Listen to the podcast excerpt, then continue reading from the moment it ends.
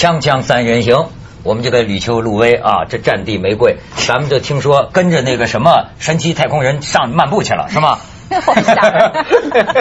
咱们凤凰卫视记者从来贴近第一线嘛，这次不让上去。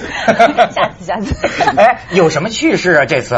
我我自己觉得比较有意思，是我是回来才知道的这个事情。其实，在二十五号当天已经是成为国际新闻了，但是我我是回来才发现，呃。原来这个新华社在发射前的几个小时，有网友向我爆料，据说是早上的九点零四分已经在这个新华网上贴了出来，成功发射。而且除了成功发射之外呢，还还惟妙惟肖的讲了这个呃当时的场景，比方工作人员紧盯着屏屏幕啊，呃屏住呼吸啊，然后这个发出指令啊，一切正常啊，然后寂 静的声音划过了太平洋。是是是，这个这个我们在网上也看到，人家这个。新华网啊，怎么怎么回事？这么说呢，咱们就就网上看到新华网向网友的致歉信，说九月二十五号神七发射前，本网有关编辑因操作失误误将草拟的一篇稿件签发上网，我们深表歉意。就是这稿子就当然像像像当年我们学过的一种题材叫通讯，嗯，这种题材叫通讯啊，就是描写比较生动，文学性的。哎，你比如说这个两万多吨的远望一号航天测量船，如同一叶被扣在碗底的扁舟，随着绵延的涌浪高低起伏。这是他在大海上度过的第二十七个夜晚，什么什么的。然后就是说像李秋说的，一分钟准备，滴答滴答，长江一号发现目标，长江一号双步完成什么的。当然这个稿子发出去呢，离发射好像还有十个小时。嗯。这就是这么一个。考虑这个太空跟我们有时差嘛？季老师真幽默。对啊，或者我们可以这么理解，就是说他有信心，我们到时候的操作一切是按照这个计划当中的。以前呢，我知道有些传媒吧，他一些重要的政治人物吧，听说他们生病，对，他们就把他那个全部的材料 全都一生啊，做了什么贡献，什么什么，到什么哪一天什么安息吧，什么什么都都写好了。那个钥匙也不小心哎，但是那有一个很重要的区别啊，那个是呃不变动的、不变化的信息，对吧？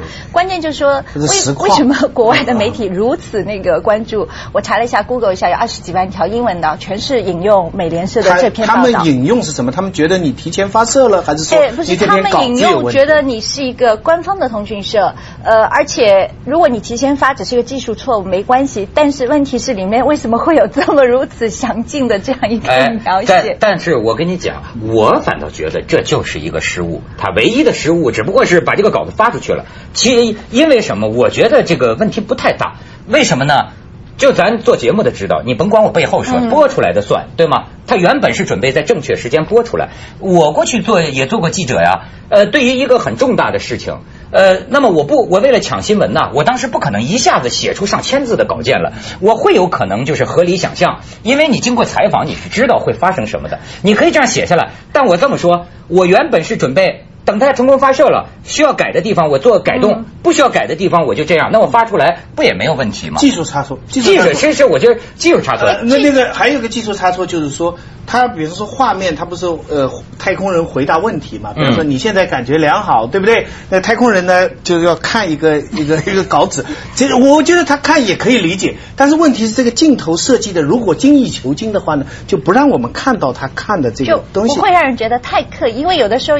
太要求完美吧，因为其实大家是可以接受，很多时候稍微有点点差错，讲话可以打点歌了呢。包括你发稿可以发慢一点点，也是大家是可以接受的问题，对不对？我觉得这里面还有一个问题，就是说，诶，它里面体现出来一点，说官方媒体因为在中国比较特殊，它有很多这些内容，你作为一个其他的商业媒体，像我们是不得不到，你不可能事先写。如果你要和我们竞争，大家都是媒体比快嘛。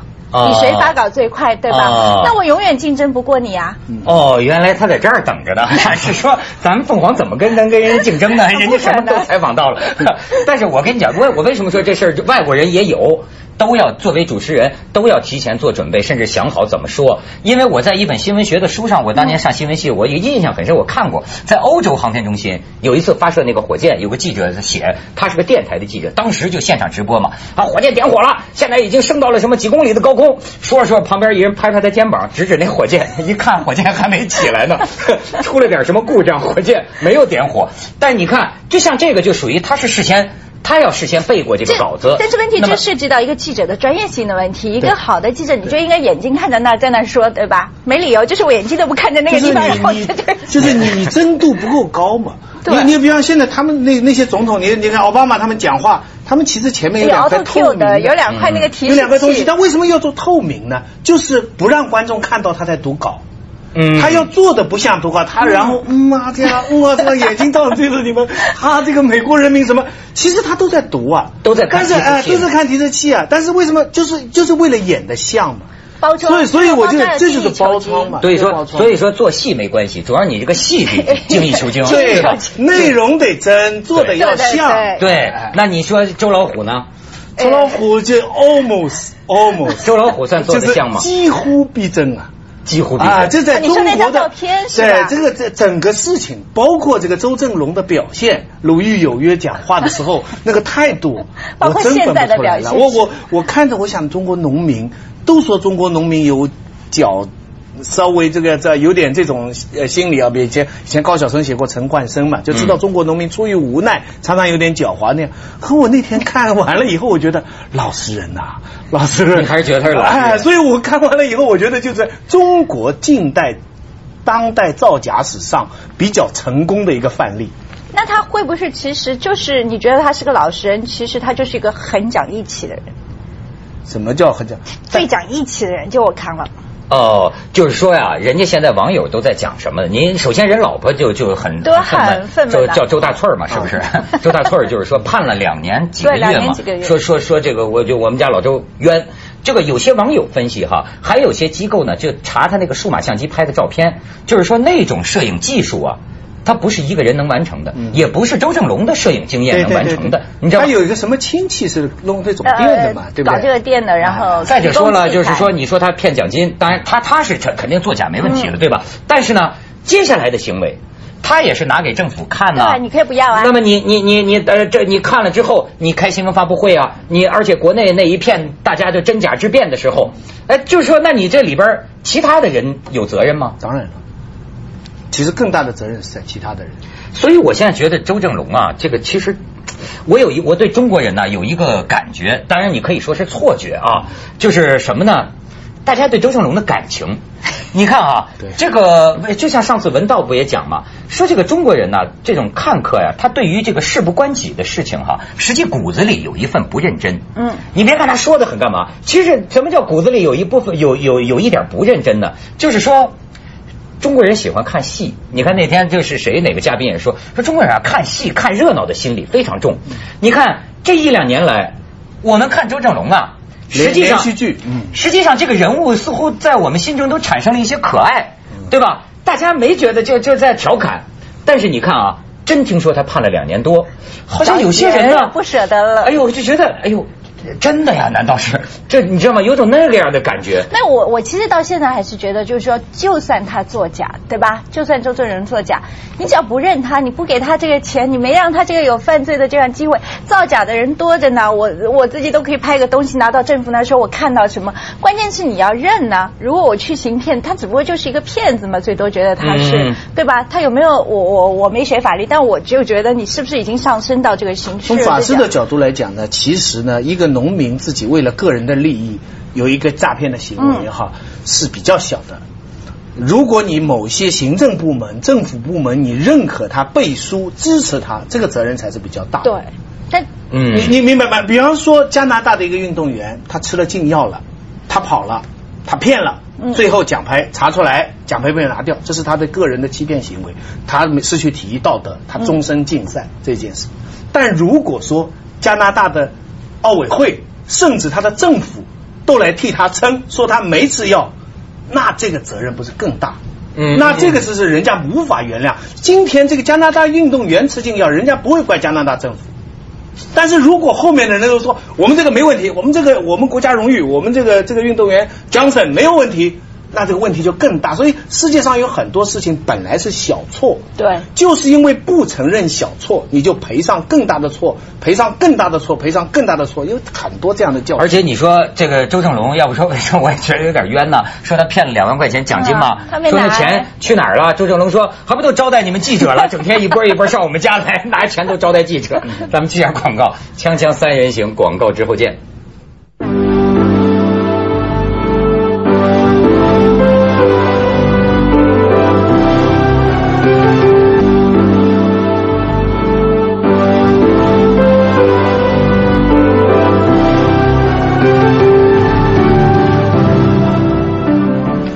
而且好像你看这个新闻晨报这个报道啊，觉得这个辩护律师就有点问题。呃，按说呢，说是你周正龙自己，呃，如果请不起律师，这不是不是法庭法庭给你指定对指定律师吗？可是呢，也有几个律师啊表示愿意免费为周正龙辩护。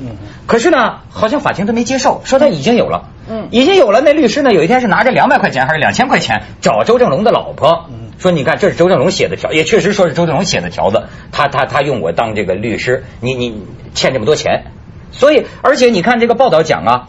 在前日庭审现场，面对公诉方的指控，他这个辩护律师的第一句就是：“我们认为指控周正龙诈骗罪和非法持有弹药罪是成立的。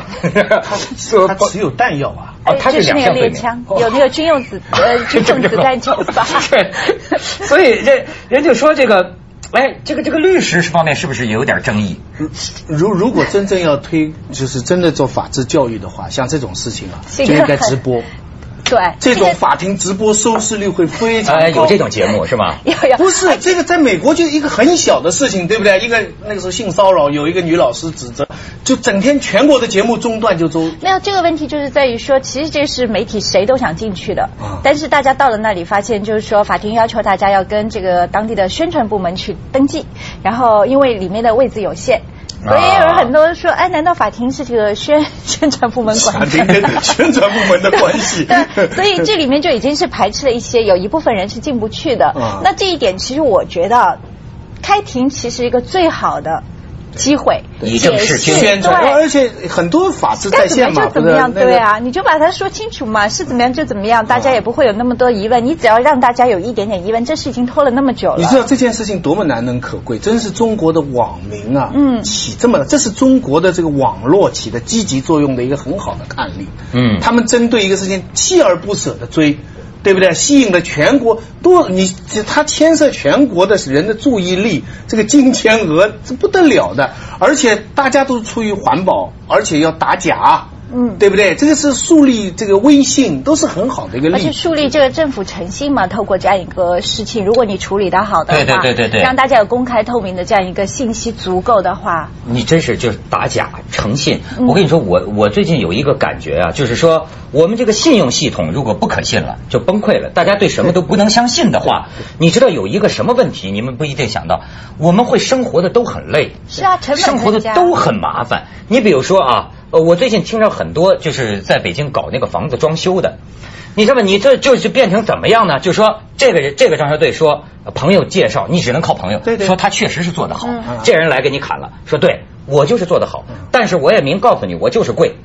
你最可是你最后发现他贵一倍，可是可是他跟你说呢，说你可以不找我做，那些人我一半的价钱就能做，但是但是我告诉你啊。他们没准往里给你塞锯末呢，塞什么爆呃该用木材给你用什么爆花板呢，甚至拿纸箱的皮呀、你刚装好了看着没事儿，半年之后全都裂了。你知道吗？就是说你没底线、没谱了之后啊，你发现没有？最后你的选择是什么呢？好，你给我每一项，把你的材料钱、把你的人工费都拿来，我到建材市场逐一去看，呃，对这个是这么多钱，然后你赚了多少钱？你知道，我觉得这会让我们每一个人呐，活得付出非常大的成本。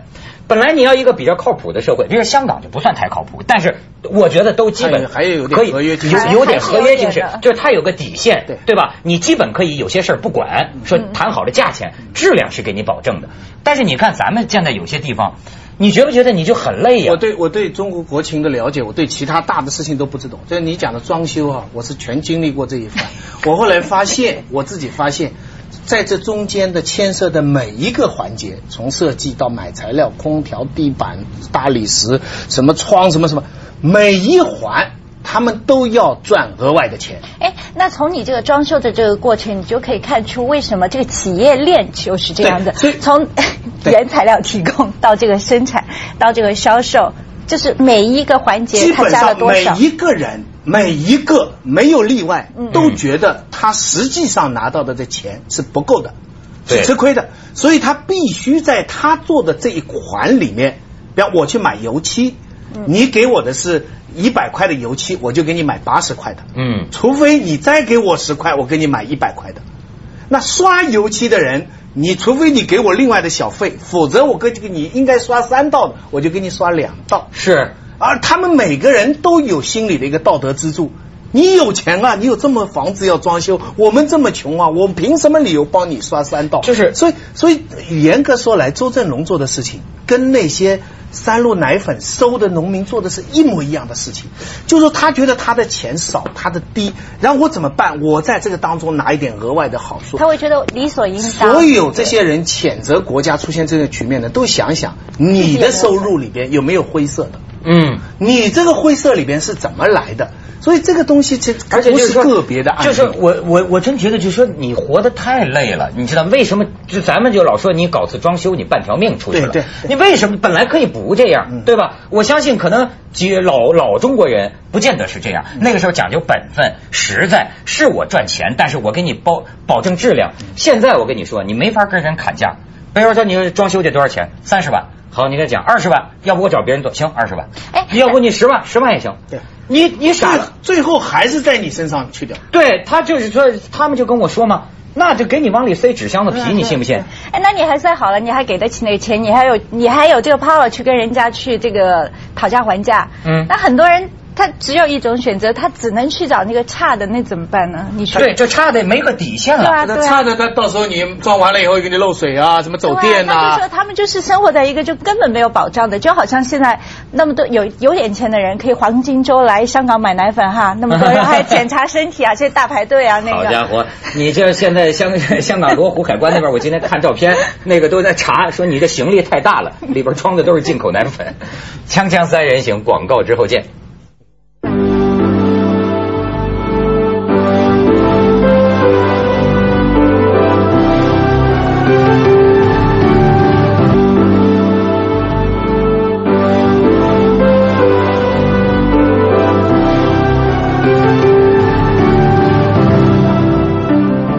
所以你说，你说现在就能到一种什么情况？